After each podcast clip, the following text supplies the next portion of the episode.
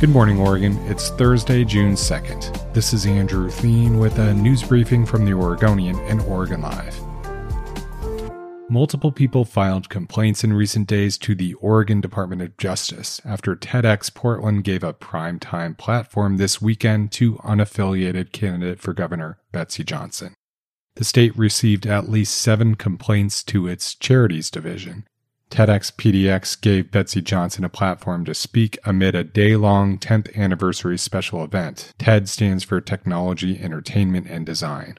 A dozen diverse speakers, including artists and experts, spoke.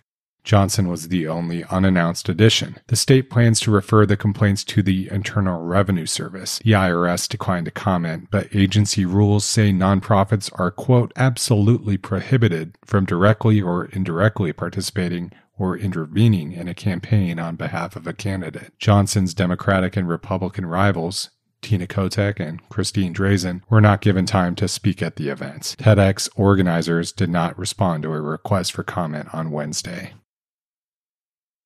A man who was living in a Northeast Portland home for adults with mental illness, who police say fatally shot three men in random attacks this year, will be committed to a mental health institution.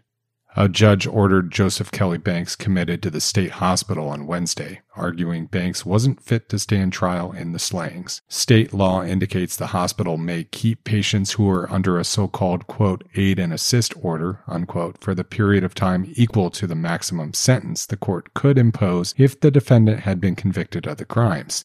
Prosecutors agreed with the decision. Banks has been in a psychiatric hospital before. He spent at least a decade in custody after illegally having a gun as a felon multiple times. Banks has been diagnosed with schizophrenia and antisocial personality disorder, and a forensic mental health evaluation in 2007 concluded he would likely be dangerous to others because of his mental illness. The evaluation recommended he be committed for inpatient treatment. Banks allegedly shot and killed three people earlier this year.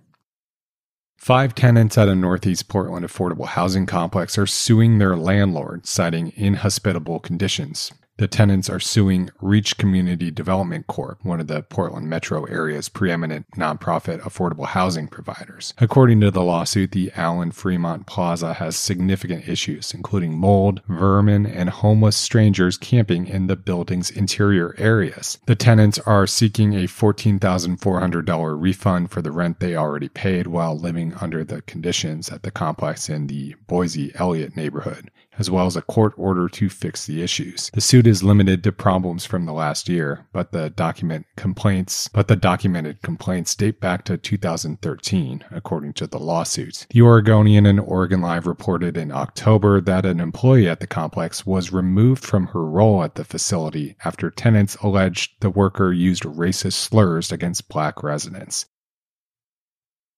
New COVID cases fell for the first time since the second Omicron wave began in late March, with 13% fewer new infections reported during the week ending Monday as compared to the week ending May 23rd.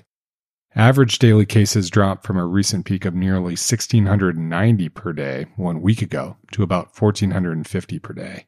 State health officials have previously indicated they believe the current COVID 19 wave may be reaching its peak. So, are we there? Well, that's TBD. The decline came in conjunction with the Memorial Day holiday weekend, which saw a nearly 20% drop in testing compared to the same time frame the previous week. Test positivity rates remain high, averaging 13.7% over the past 4 days. Also, that doesn't factor in at-home tests. Meanwhile, hospitalizations have climbed to 303, and according to an Oregon Health and Science University forecast, that's expected to top out at about 330 occupied beds next week.